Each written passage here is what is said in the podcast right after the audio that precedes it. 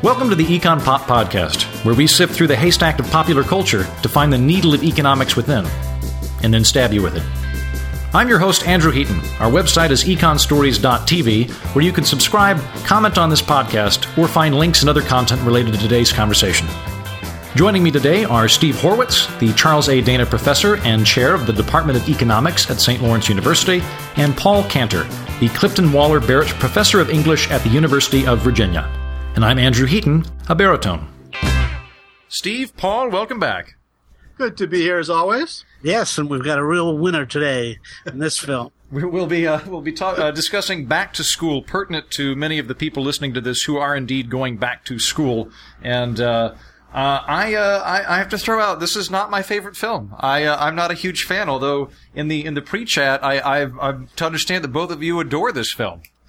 I don't I don't adore it. I like it but it's uh, you know, it's it's a it's an okay comedy. My description of it is, you know, Al Czervik goes to Faber College. It you know combines some stuff from from the sort of late seventies, early other early eighties, you know, sort of slob comedies. Um, and it's Rodney being Rodney, and that's good. Uh, I don't think it's a classic by any means, but I think there's a lot for us to talk about. That's true. Yeah, there's there's some good economics we can talk about. Paul, what did you think? Uh, you know, I, I really like it. I'm a huge Rodney Dangerfield fan, and that colors my perception of the whole film.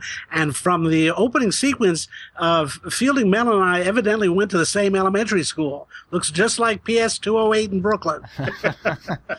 I, uh, I, I, I'm not a huge. I got nothing against uh, Rodney Dangerfield, but I'm, I'm not a big Dangerfield fan my, myself. I, and I think a lot of it's subjective. Like you can, um, I, I am a stand-up comedian, and I can see in, in uh, over the course of, of, you know 30 or 40 years, you can see people that are more towards the vaudeville end of things. And yep. while while Dangerfield is not a vaudevillian, um, he's very much a one-liner. Uh, yep. and, and, his humor is very much in the one-liner, and, and I'm I, I think by the time you get to to my generation, that that sort of um, brand of humor had kind of died out, so it didn't have quite the same emotional potency as I did. But yeah. for those of you that are uh, listening to this that were born in the 80s and the 90s, you can assume that for educational and economic purposes, where we're discussing human capital, that we could be talking about Billy Madison or Van Wilder. Uh, but we won't be. We'll be discussing back to school. Well, uh, just one point on that, Andrew. I think Rodney, you know, Rodney's in some ways the last of the Borscht Belt guys. You know, I mean, um, that style, like you say, that sort of vaudevillian type style. He really was one of the last ones, I think. Yeah, I think you're absolutely right about that. And uh, uh dare uh, I say that you guys are not showing respect for Dangerfield? that, that wasn't a shot. I, I mean, I, I, actually am a Rodney fan, and I oh. do think Andrew's right. There, there is something generational about it. Um, uh, and, and, again, I, I think, I think that I was, you know, that wasn't lack of respect for Rodney. And by the way, one other thing I learned is, you know, as I was watching this, is that Rodney made a special. He was a great um, uh, a sort of cultivator of young comedians, as we know from his HBO series and everything.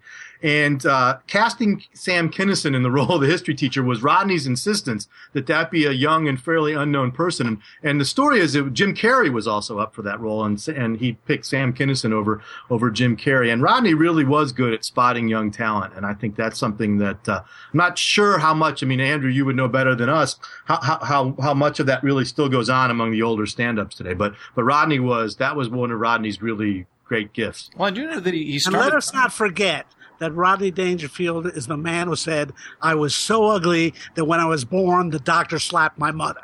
Yes, he he was a master of one-liners. I, I will give him that. Uh, well, he was he was also so so ugly they had to tie a pork chop around his neck to get the dog to play with him. Right? Isn't that a, yes? Yeah. But, oh, okay. Very good at one-liners. Well, I'll, I'll, I'll take a step away from that. We're going to slowly meander towards the economics of this film because I, I, I want to talk a little bit more about the culture in it.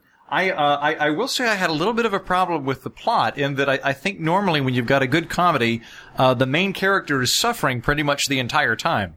Uh, and uh, and comes through the experience and then has their their big epiphanal moment where they learn not to be a jerk or that life is better than or life is more than what they thought their inner goal was or something like that. And uh, for most of the film, it's just Rodney Dangerfield being very popular and awesome. And uh, and then about three quarters of the way through, uh, he kind of hits a hiccup after he's already seduced the woman he's in love with and uh, uh, manages to uh, uh, take this test and then beat the test. Uh, there's, you know, usually there's that moment where, you know, oh, things seem to be going well, and then, oh no, all is lost unless I risk everything, and then the, the, the protagonist risks everything and wins everything on top of the things that he didn't even know he wanted. And he doesn't really go through that. He's just really cool and awesome, and everybody likes him, and then he beats everybody. So it, it's, it's a much more static plot line. Well, there's a model for it, and it's called Falstaff. I'm the Shakespeare oh. scholar here, and there's a great deal that's Falstaffian about this uh, comedy. It's a different kind of comedy, but it's a guy who breaks all the rules, is anarchic, who represents the spirit of fun, and gets in some trouble. Uh, but we we learn not to take so seriously the things that the uh, killjoys of the world want us to take seriously. Uh, and, and, you know you, you, can't go wrong. He he bags Cal- Sally Kellerman. I mean that's you know you can't. oh, and, and, and we also have frontal nudity within the first sixteen minutes yes, of the, uh, the film. Yes, I, I, actually because we've we've uh, because we've already watched a couple of 1980s films and I've I've realized that they just try and shoehorn in as much nudity as they can. I actually kept track. Sixteen minutes thirty four seconds into the film, we do have completely unnecessary gratuitous nudity. Utterly which, gratuitous. Uh, and, and, and, even like from from the Rodney Dangerfield character, who's who's oh, this is a building. I bet my son lives in it. I mean, it's such a random leap of logic that he and just. just then I walk, the moment he sees the building, you know where it's going to, and you yeah. don't care because yeah. it's okay. Yeah, and you just, I know, I'll go to the bathroom. It's yeah, it was, it was. That I'll, I'll, I'll give, I'll give some some props there. And uh, Paul, I will give you major props for dropping Falstaff on us. This is uh, uh, a, a nexus point of of Shakespeare culture, comedy, and economics. So well, well done, uh, all of us. Uh, so I think you know one of the one of the big themes that that comes through in this film is education and human capital and uh, the the value of education. It's one of the things that uh, Rodney Dangerfield's father espouses to him, and then uh, and then, uh, or I should say, uh, uh, Melon espouses to his son um, throughout the film. And so, education and human capital. What is the relationship between the two? Go ahead. Well, okay, the film's uh, a bit ambivalent about yeah, that because yeah. it suggests that the uh, from for economic purposes, the true education is business experience, and uh, Fielding Melon is better. Uh, for not having gone to school where he would have just learned some abstract, irrelevant principles, some equations from some uh, stuffy professor. And he's actually succeeded because he's learned in the school of hard knocks what is interesting, the film celebrates humanistic education. It really denigrates this business school education, but it suggests that the one thing that Rodney's missing is higher culture, and he learns from poetry. He learns from Dylan, Dylan Thomas uh, that he has to stick it out and not take up from anybody. Uh, so it suggests that the humanistic component, I hate to say it, studying of English, the subject I teach, that that builds character. Uh, but on the issue of learning economics, that seems you do it better in the real world. Yeah, and, and I and I think I think Paul's right. And what's what's really interesting is even at the, that very opening scene where we see Rodney as a young boy, his father's the, the line is something like, you know, you, you'll never be a whole person or you'll never be a good person, right? Without without the education. He doesn't say you won't be a success. He doesn't say you won't, you know, be materially comfortable. He just won't be, you won't be complete. You won't be, you know, well-rounded. And I think that goes to Paul's point, which is, you know, Rodney's character doesn't have to go back to school to make more money. He's, a, you know, he's a whatever billionaire. But, but what he does get is that is the is the liberal education. He gets the humanistic part. Uh, and and that's where where he really does where he really does learn something. And so I think it is um, it's very much a sort of view of education in that sense, that's that that is focusing on education as as kind of as, as as enculturating, right? In the way that Paul was just saying, um, it's hard. It, it's a little hard. I mean, we normally think, and many people think about education in terms of, of again human capital and building up our skills and experience, and that's that's our human capital that makes us productive and garners gets us higher wages. And there's no doubt that that education has a role there, though the economics literature is you know has a great deal of de- de- debate about that. Uh, but it's also the case that education has these other values that for us uh, as well. Yeah, no, yeah, I, I, think you're. oh, go ahead, Paul. Go Sorry. Ahead. Well, it's interesting in light of contemporary debates on education. Right now, everybody's trying to push college education Yep. for economic reasons, and they're trying to make it more and more vocational and make colleges answer to the needs of businessmen, which I think is a huge mistake. Uh, in a curious way, this film is a defense, uh, uh, Steve says, of liberal arts education. Obviously, one reason I love it is that moment when when uh, Rodney tosses all that money to the students and says, uh, "It's on me, Shakespeare for everyone." Uh, he, he can appreciate the value of that, uh, perhaps because he has missed out on it. Uh, and uh, you know, it's moments when he's studying William Butler Yeats's poetry uh, that something really happens. And of course, that's all associated with the Sally Kellerman character, as opposed to this stuffy business school professor. I, I think you're exactly right, and this this actually is something that I enjoyed about the film was that it was ambiguous in regards to what what the essence of education is, and I don't think that in America we've ever really made up our minds as to what the purpose of university is. I mean, his, historically. Um, you know, like, like our university system came out of England, out of Oxford, and out of Cambridge, and, it, and then it kind of came over here. And back then, it was a seminary. It was purely for, for humanistic, or I shouldn't say humanistic. It was it was purely for um, the edification of your soul and you as an intellectual and, and you as a person, the betterment of you as a human, And Uh, as a citizen, yeah. and, and as a citizen. And then later on, we we uh, we take on a vocational element to it, and the guilds kind of enter and, and merge with it. Um, I, I know that in uh, in, in secondary and, and primary schooling in the United States, it had a lot more to do with with making citizens and uh, actually being uh, available soldiers because we, we modeled our, our uh, primary education off of the, the, the Prussian model. Uh, and so we, we haven't really figured out whether it's a vocational or whether it's a uh, uh, it's it's a edifying uh, system.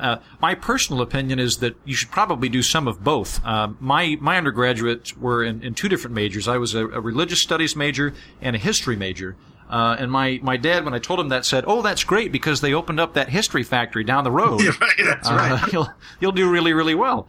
Um, You know, and, and I, I, I, I think if I could go back uh, to, to past Andrew, I would have said pick one of those two because both of them were great in terms of uh, learning paradigms and, and learning uh, how to think and, and intellectual frameworks, but also take up carpentry or, or maybe computer programming. If I was going to do two things, one of them should have been vocational.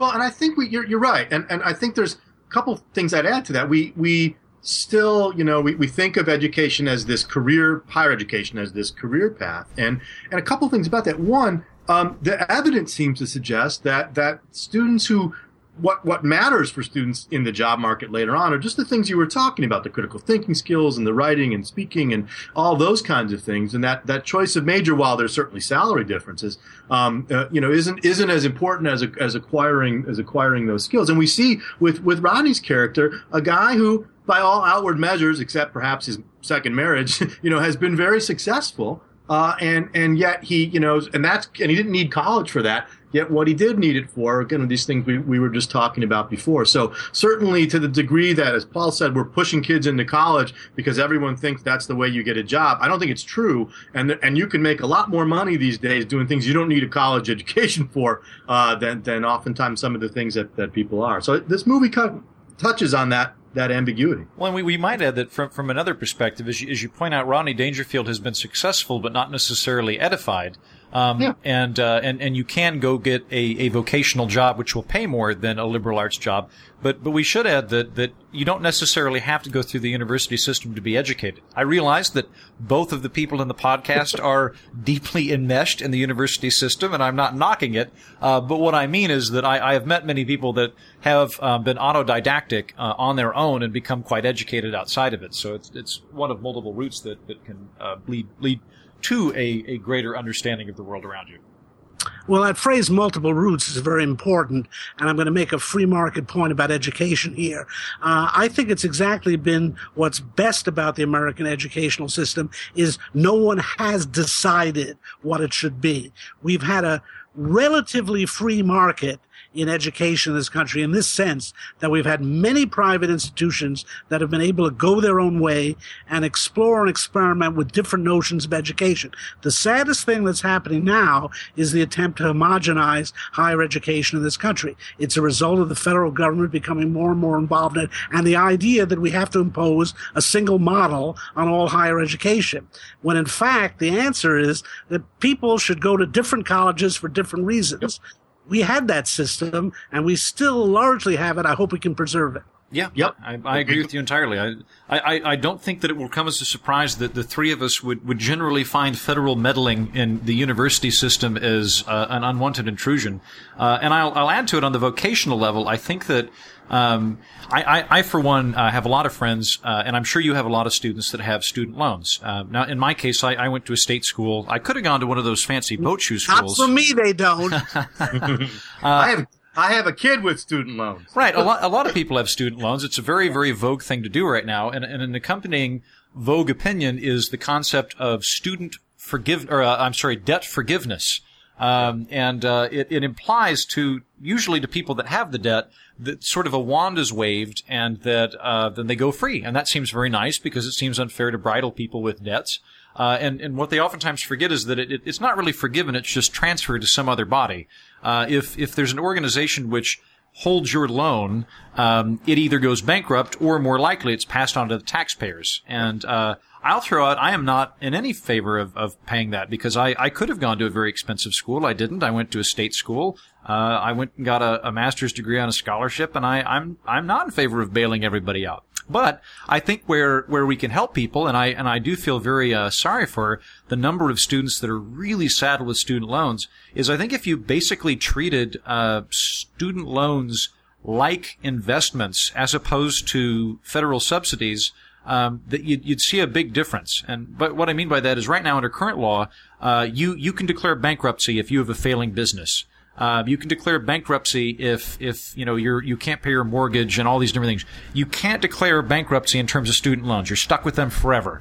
Um, and so what I would do if I were running the program is I would have private loan companies. You'd approach them and say, you know, I really want to get a degree in engineering, and they'd go, that sounds like a pretty good idea, and uh, they'd they'd loan you the money for it. And if you said, I want to get a degree in uh, um, English. In, in, in, English, they'd say, you know, um, we're, we're going to do that, but we're going to give it to you at a really high interest rate. Or conversely, we've already hit all the people that are going to get English for it. Um, and then if you messed up, you could declare bankruptcy like any other business. But I, I, think if you saw this, you'd see a lot of people, or let me phrase this, you, would see a, a market which would not have a glut of liberal arts majors like myself currently floundering in the recession, and you'd see a lot more engineers and a lot more uh, healthcare providers there's certainly I don't I mean loan forgiveness is a bad idea and that I, that there's strengths to your your plan. I just think again as someone who spent his life teaching at a liberal arts college, I think one of the things to be careful here is to not assume once again that the major means you're that much less likely to have a job out the other end. There's some pretty good stuff, you know, empirical studies that show unemployment rates, unemployment rates, not salaries, unemployment rates among different majors are not that much different. If you're investing money in the kid who's going to be an English major or gender studies major or whatever, the major itself, again, their salaries might be lower, but but if they have the skills and they can write and think and do all those kind of things, they're going to they're going to be employed and be able to pay within reason, of course, those loans back. I mean, the real problem here is, again, as you said, Andrew, we keep subsidizing this stuff, and as students get more loans, colleges can afford to ch- charge higher tuition, and, and we get the, the sort of arms race for the fancy dorms and the and the and the you know athletic facilities and all these kind of things, and that begins. And then the loans pile up, et cetera, et cetera. So there, I mean, there's a lot of systematic problems here. I'm not totally convinced that the choice of majors, liberal arts or versus engineering, whatever, is the is the key thing that we want to focus on. Okay. Well, fair enough. I, I suppose my main my main thing was that um, I, I, think students should be able to declare bankruptcy yes. in, in, regards that's, to their loans. Yeah, that's um, a different question. Yeah, and, and that and that loans should be more private as opposed to Pell Grant oriented, yep. where it's just a blank slate. Um, I, I think that you'd see more market corrections. I don't necessarily. I mean, like I, I am a liberal arts major, and you're exactly right uh, in that. I mean, my I, I work in in television and I work in comedy neither of which I anticipated a history or world religions degree going into. Um, and neither of them have seemed to help, help me back. So, yeah, to, to, to you liberal arts majors shaking in your boots, uh, you, you, you can turn out okay. And in fact, I thought it was kind of funny during the film. Uh, I think it's in the first 15 minutes or so, Robert Downer, Downey Jr. is talking with, uh, Rodney Dangerfield's son, and he says, um, or I'm sorry, it's Dangerfield's son that says, even if I do graduate, what then? The job market is such a mess, or is, is so yeah. bad. And I thought, oh, it's happened before. Uh, this is this is not the first time in American history that graduates have entered a bad job market. Yep.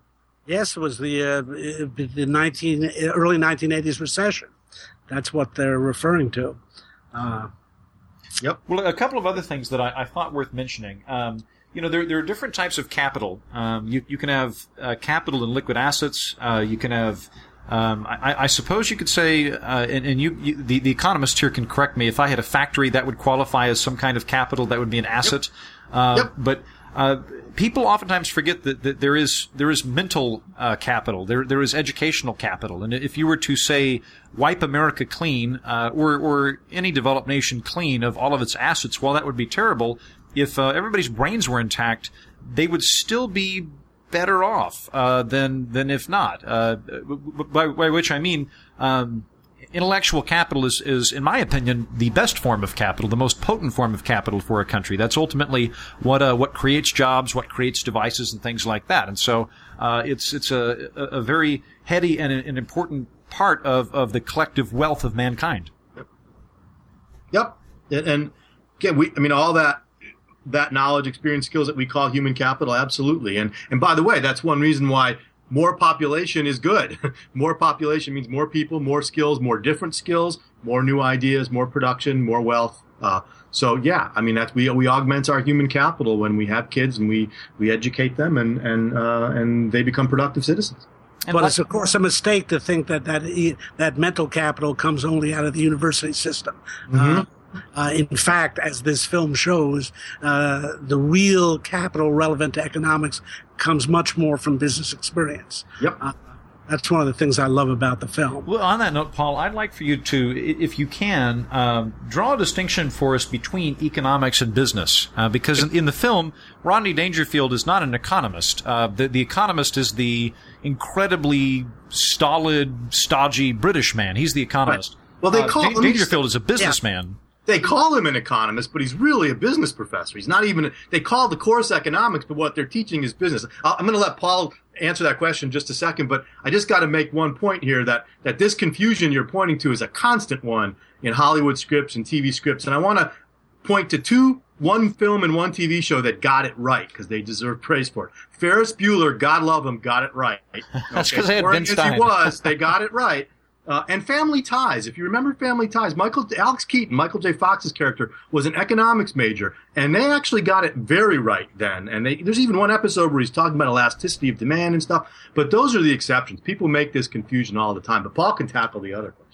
Yeah, uh, the interesting sequence is that one where Rodney goes to the business school class, uh, being taught by this stuffy uh, English professor, uh, English in the sense of his national origin or his accent.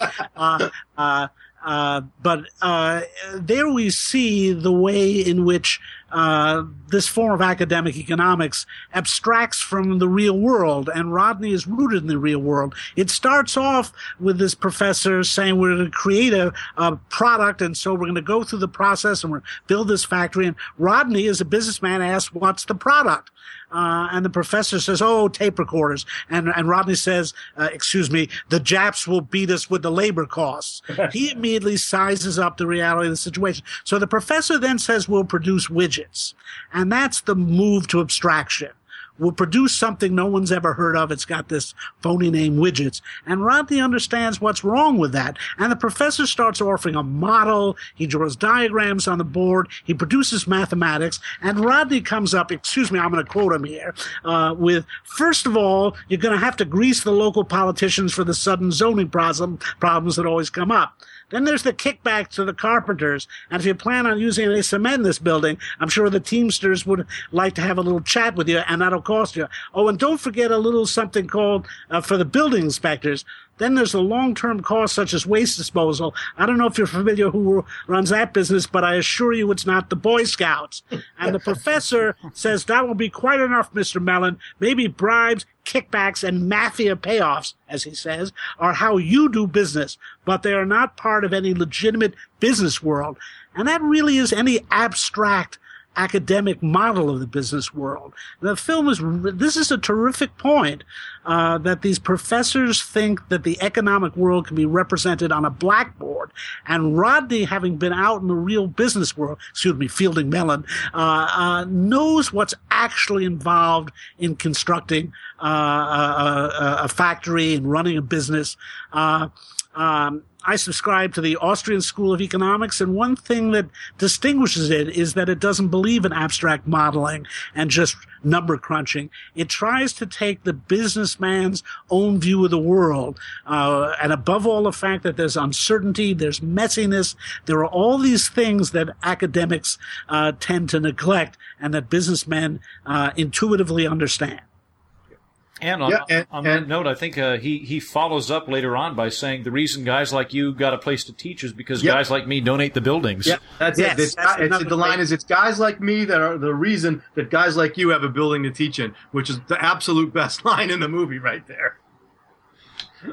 Well, there are some better lines, but we can't quote them on radio or whatever this medium is. Best, yeah, the best non-typical Rodney line in the movie. How about that? Um, let's see. Well, uh, a couple of questions that I, I, have to follow up on this. Um, you know, we, we all went to university. You all teach in university. Uh, I have a master's degree, so I'm, I'm in favor of education. Uh, however, uh, one, one of the things that, that didn't come up in the movie, perhaps because um, our, our understanding of, of the rich back then was still kind of rooted in old money, you know, the, the, uh, the British guy. Um, we they, they, don't we, we don't really see any of the uh, the Zuckerbergs or the uh, the Steve Jobs or the Bill Gates, uh, to my knowledge, all of whom dropped out of college uh, in this film.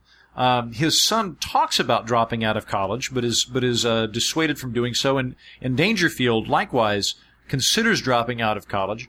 Uh, wh- why do you think people people sometimes do that? And for any listeners, it, it, w- would you recommend it? Well, I think entrepreneurs have a hard time putting up with the conventionality of the teaching in academics. Uh, they quickly understand that they're dealing with people who are presenting abstract models. Uh, and there's something about the entrepreneurial spirit that makes people want to go out on their own. Uh, uh, Ed Land, the guy who founded Polaroid, was an early example of that. Harvard. I recently met Peter Thiel, uh, the uh, founder of PayPal, who's now offering $100,000 to people uh, to drop out of college. And they made fun of that in this new HBO show, Silicon Valley but uh, people can sit around a classroom and listen to people uh, lecturing on how to do things. These are people who want to go out and do it themselves. So often they are better off getting out on their own and getting some real experience. Yep, and, and I, I, think that's exactly right. And and uh, more power to them. I, I, again, I think there's just too much belief that college should be for everyone. And, and certainly one of the things I've tried to do over my career is to recognize students who just shouldn't be in college and say, you know what, you're going to be happier and more successful doing something else. You might decide to come back, and that's great, but you know, you're wasting your time and money here, and especially when arguably all the people you named, Andrew Zuckerberg, et cetera. I mean, these people have made our lives immensely better off by not staying at school and by going out and creating and doing the things that they did. True. And, and that's ultimately what matters. And we, we will throw in a caveat for those listening. If you are a liberal arts major, this probably doesn't apply to you. This is more of the the, the entrepreneurs, of, of, which I am not one. Uh, it's it's my well, job to be professionally clever, so I need other people to pay me to do so. But if you're the sort of person that's going to figure out how to pay people like me, then by all means drop out. You know, I've made this point before, I think, on one of these broadcasts, but academics by nature and by and large are risk averse. They're mm-hmm. people who since kindergarten have sat in class uh, uh, calmly and quietly and done what they've been told, and they've been given a clear reward system. Do this and you get promoted. Do this, you get into college, and so on. And that's the way they view the world. That's not the way entrepreneurs view the world. And so the whole thing about entrepreneurs is they are people who actually get this wild rush out of taking risks. Uh, and that's what makes it hard for them to function in the academic world and why the academic world doesn't understand them. You have risk averse people trying to describe the activities of people who actually live for risk. And it also explains what, what Mises called the anti-capitalistic mentality yes. among academics and intellectuals, which is that, I mean, I think there's two elements to it. The sort of Mises half of it, I think, is this, which is that they, they, they have made, they have existed largely outside of the constraints of the market through their risk averseness, through a job system. There's no, the academic labor market looks like nothing most of the rest of the world experiences from the way you get a job to tenure and these sorts of things. So, so that's a whole different experience than the rest of the world is used to. It's also the case that academics make their living using sort of articulate rationality and the ability to explain and, and, and do things based on sort of, you know, articulation of ideas and so on. When much of what happens in the business world is often entrepreneurs with contextual and tacit knowledge who go by hunches, who go by experience and can't always explain why it is they do what they do. Uh, and that sort of world in which, which, uh, it's not about how well you can write up the report, but whether your judgment about what it is that people want and, and who's the best supplier of your inputs uh, is often much more inchoate than, than that. And, and I think that those two things together make it very hard for many intellectuals and academics to understand and certainly appreciate how, how the marketplace operates. That, and of course, and academics uh, can't face the fact that the world rewards risk taking. Yeah. Uh, that's well, there's yeah, a, it's, it's based on seniority, right? You you, yeah, you, well, you, you, put in your time, you get tenure, and then you're you're protected forever. And it, it's, I mean, the academia, at least nominally, is a meritocracy. I mean, you you know, you you are supposed to advance based on merit. And we in markets, it's often again, you know, being the right place, the right time. There's elements of luck in what entrepreneurs do. Markets don't reward you for being good; they reward you for creating value, and that's that's a very different kind of yeah. system than most academics are used to. And the self-selection process, as Paul said earlier, of academia selects for people who they, they want no part of that. They want the meritocracy thing. Yeah, there's that great sequence at the beginning of the field when you see when we see Fielding Melon as a functioning businessman. We're just instinctively at this point he knows to take into account depreciation, unit cost. Says take it off as a capital gain. I mean, he didn't learn that all in business school. He learned that in the school of hard knocks, uh, and he probably couldn't explain it probably couldn't explain depreciation, but he knows uh, it's to your advantage on your taxes. Mm-hmm. Uh, stepping stepping back a moment because I, am I'm, I'm fascinated to hear the inside baseball from you two, and I, I, I had not really considered the the risk averse uh, element of academics until Paul had pointed it out a couple of episodes ago, and the, the Mises quote about um, uh, anti-capitalist mentality of, of intellectuals uh, coming from this sort of uh, I guess talker versus doer mentality is, is likewise fascinating. Thank you, Steve. I'm, I'm curious: are there any economic fallacies that you see repeated from your peers that is is fairly endemic to academia? The, the, the zero sum fallacy is the key, yeah. right? I mean, the belief that economic activity is someone's gain means someone else loses, uh, and and the related sort of unintended consequences idea, right? The the idea that somehow if the rich are getting richer, it must be that everyone else is getting poorer, and not seeing you know what's derisively called trickle down, but rather is the story of the rise of the West. That that the savings and capital accumulation of, of some people make possible the higher wages of the rest of us. I mean that whole way of seeing uh, economic activity as zero sum is a huge fallacy. I think that that academics are prone to. Yeah, know. I'm, I'm with you. That was probably one of the biggest revelations I've had in the last five five years, which, to its credit, I, I did get in my master's degree uh, when I was doing uh, international uh, political economy. Was was the idea of relative growth versus actual growth, uh, which which for those listening is is uh, whether whether you're growing the pie or you're you're slicing the pie more evenly, and uh, it might be that um, I'm I'm getting ten dollars and Paul's getting hundred dollars, but that's preferable than me getting five dollars and and Paul getting seven dollars. Uh, it's better to have for all of us to have more, even if there's some disparity, as opposed to all of us be equally miserable, which which is a concept foreign to me until I was in my late twenties, and I I think is actually beyond many many many people within the populace. Mm-hmm. with regard to what Steve said, part of the problem is that a great deal of academics is a zero sum game. Yes. Uh, is one guy gets tenure and one guy doesn't. Uh, one woman becomes a dean and another woman doesn't. Uh, it's so much more political. Actually, it's funny. One of my colleagues put it very well. He said, in the business world, it's dog eat dog. In the academic world, it's just the reverse. but that is, you have a very competitive world in academics, but it's competitive for prizes. Uh, it's not like you can split the difference uh, the way businesses often do in uh, partialing out jobs and salaries and compensating for one reward with another. So academics do see the world in very much black and white, uh, zero sum uh, terms. Also, the consuming emotion of academics is envy. Uh, it's just, it's just I, I was completing Paul's sentence for him when he started. I mean, you know, and and so I, I would say, by and large, academics are as envious as any group of people on earth. And by the way, don't get me wrong, some of my best friends are academics, uh, but, but uh, and as a result, they view the whole world through the lens of envy, and they're extremely envious. They are, in many many cases, smarter uh, in some sense than people out there in the business world. They cannot live with the thought that those people are making more money.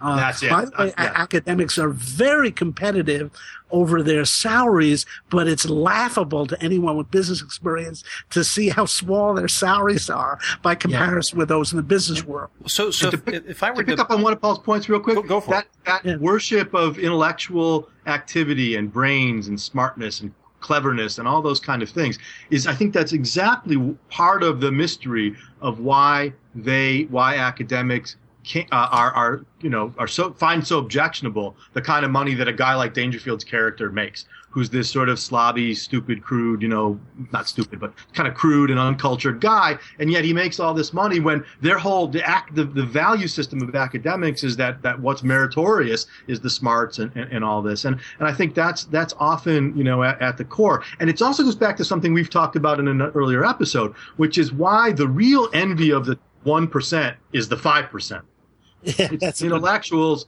you know it's the intellectuals and and the folks who are in that five to t- top five to ten percent who can't figure out why they're not in the top one percent because they're really really smart and all these guys in the top one they're not as smart how'd they get to you know how'd they get all that money Well, so I want to I want to back up a little bit because I, I am genuinely having epiphanies right now as I listen to all of you. Not not the ones that I'd anticipated having, but but nonetheless I'm, I'm thrilled about. Um, something that I've I've wondered about in the past is you know wh- why do universities tend to be overwhelmingly liberal? Uh, and my my presumption had been that it was because uh, there's lots of young people in them, and as the saying goes, if you're uh, conservative when you're young, you're heartless. If you're liberal when you're old, you're brainless. And that it was something to that that uh, that effect that was causing it. But what you all are indicating is that the sort of people that become academics are are risk averse um, and prize um, intelligence and ar- articulate goodness over creating uh, wealth and creating good, and that this is going to uh, foster an, an environment which um, does view a zero sum game as the way the world works, and uh, and is also slightly suspicious of people that are risk takers and entrepreneurs. Am I am I reading that correctly? Yes, uh, here's another point that I think the film makes in an indirect way, and I'll the scene when Dangerfield uh, Fielding Melon starts organizing his homework.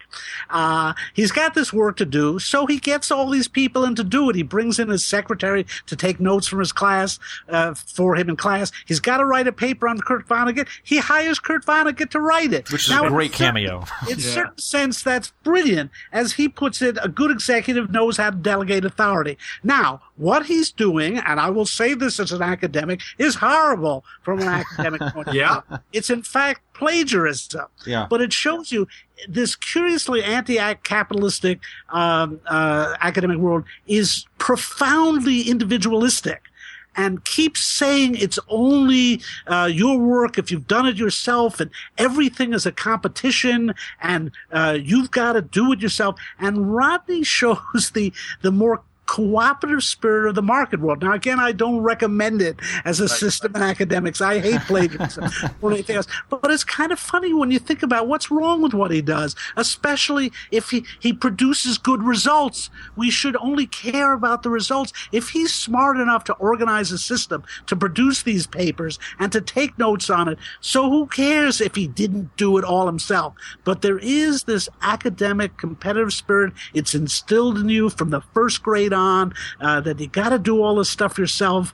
Uh, it's really kind of funny. It's really deeply antagonistic as opposed to the cooperative was a young man who was one of my students, right, and did that, that's the kind of kid I'd look at and say, you know what, young man, Yeah. get out of college, go be an entrepreneur. You have a gift. You shouldn't be here. Don't and you know two different value systems. And if you you Yeah. know you you you have really it right- illustrates the two systems. yeah. No, absolutely. I mean, the, uh, uh, uh, the Keith Gordon character, Rod uh, Melon's son, says at one point, uh, uh, uh, angry, he says, I get my astronomy homework done by NASA. I think that's one of the main lines in the film. and you know this does What's wrong with that? No, that, that, the, the, the, the results element is something that, that's always kind of uh, irritated me. I, I remember I, I had a discussion with multiple professors because they wanted, um, uh, as, as is the normal standard with most term papers, was on uh, it, it has to be a minimum length.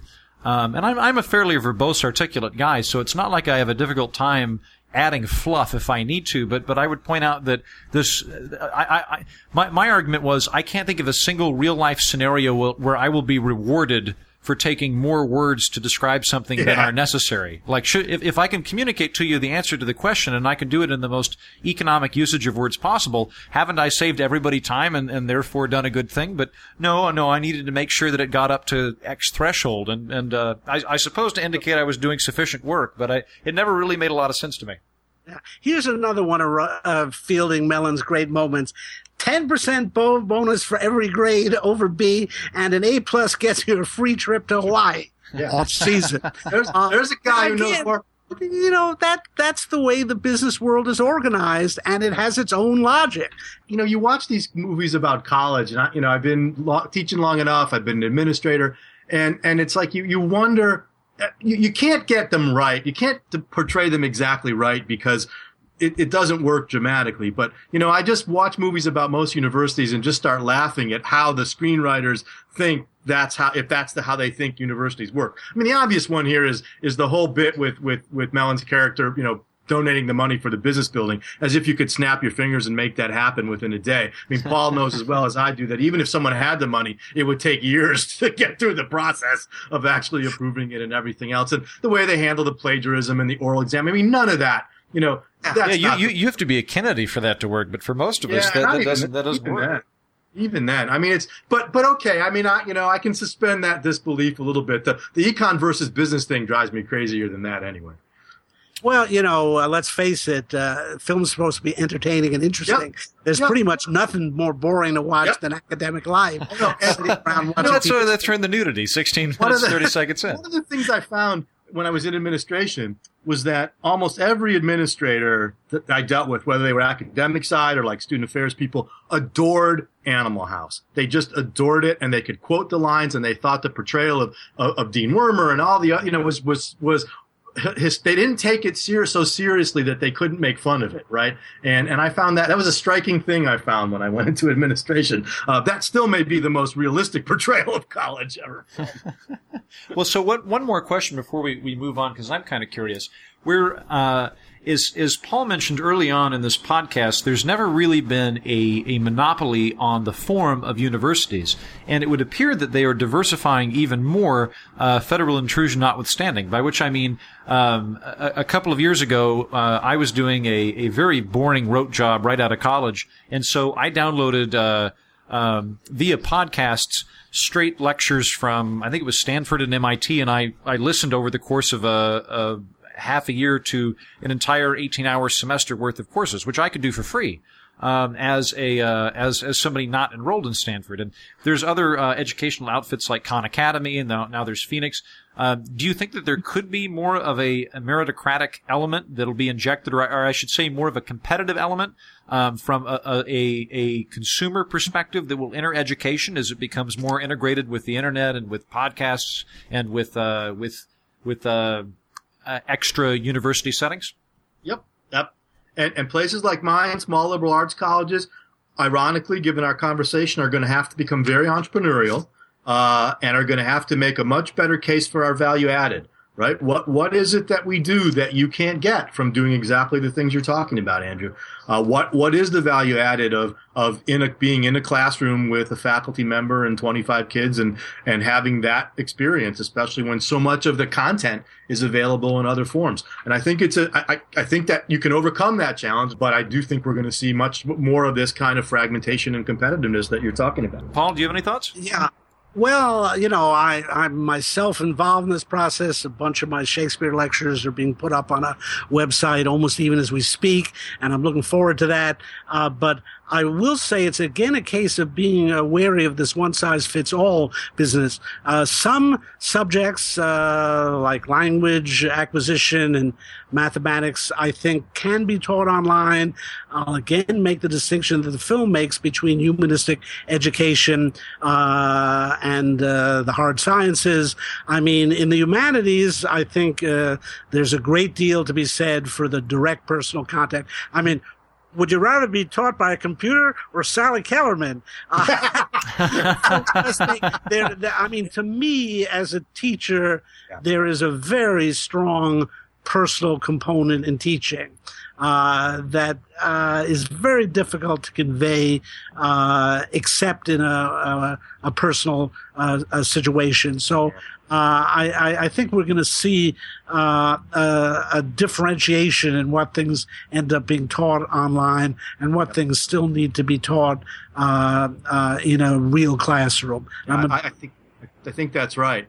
And and great teachers are great coaches. And i i don't think you can you can, you know, coaching requires that kind of, for lack of a better word, intimacy that you get from being in the classroom, from meeting with students outside the classroom, from reading and, and, and, and commenting on working on student writing and speaking. I mean, all the kind of labor intensive stuff has a real value, uh, beyond, and a value added that you can't get out of Khan Academy or these other kinds of things. I think, I think they're useful and helpful and complementary. They're just not substitutes for that for the contact between a faculty member, a good faculty member. I, I, think you're right. That's a very good way of putting it. They're they're they're supplementary and very helpful in a supplementary regard. But like I, I had several mentor figures uh, in in college. My my political science professor had been a senator and a, and a governor. My world religious professors uh, or world religions professors were all ministers or or anthropologists. So I, I'm very much in agreement with you there. Well, I think we're going to uh, cut it off uh, at this point, unless either of you have any finishing comments you'd like to add. I, I, would just add that the way Sally Kellerman starts her class by by having the re, having that little uh, poetry reading before she even says a word about anything else they're going to do in that class, and she says something like, "I hope that kind of whets your appetite." That's exactly the pedagogically correct way to start class. And when I teach intro econ, I do exactly that, but I do it with the famous I pencil essay. So you know that that uh, that strategy that she and he captures Rodney's character and that's what it's supposed to do. And and I was glad that was a good portrayal of, of college life. Well, then uh, then I, I, think we'll. Uh, and Paul, do you have anything you want to add?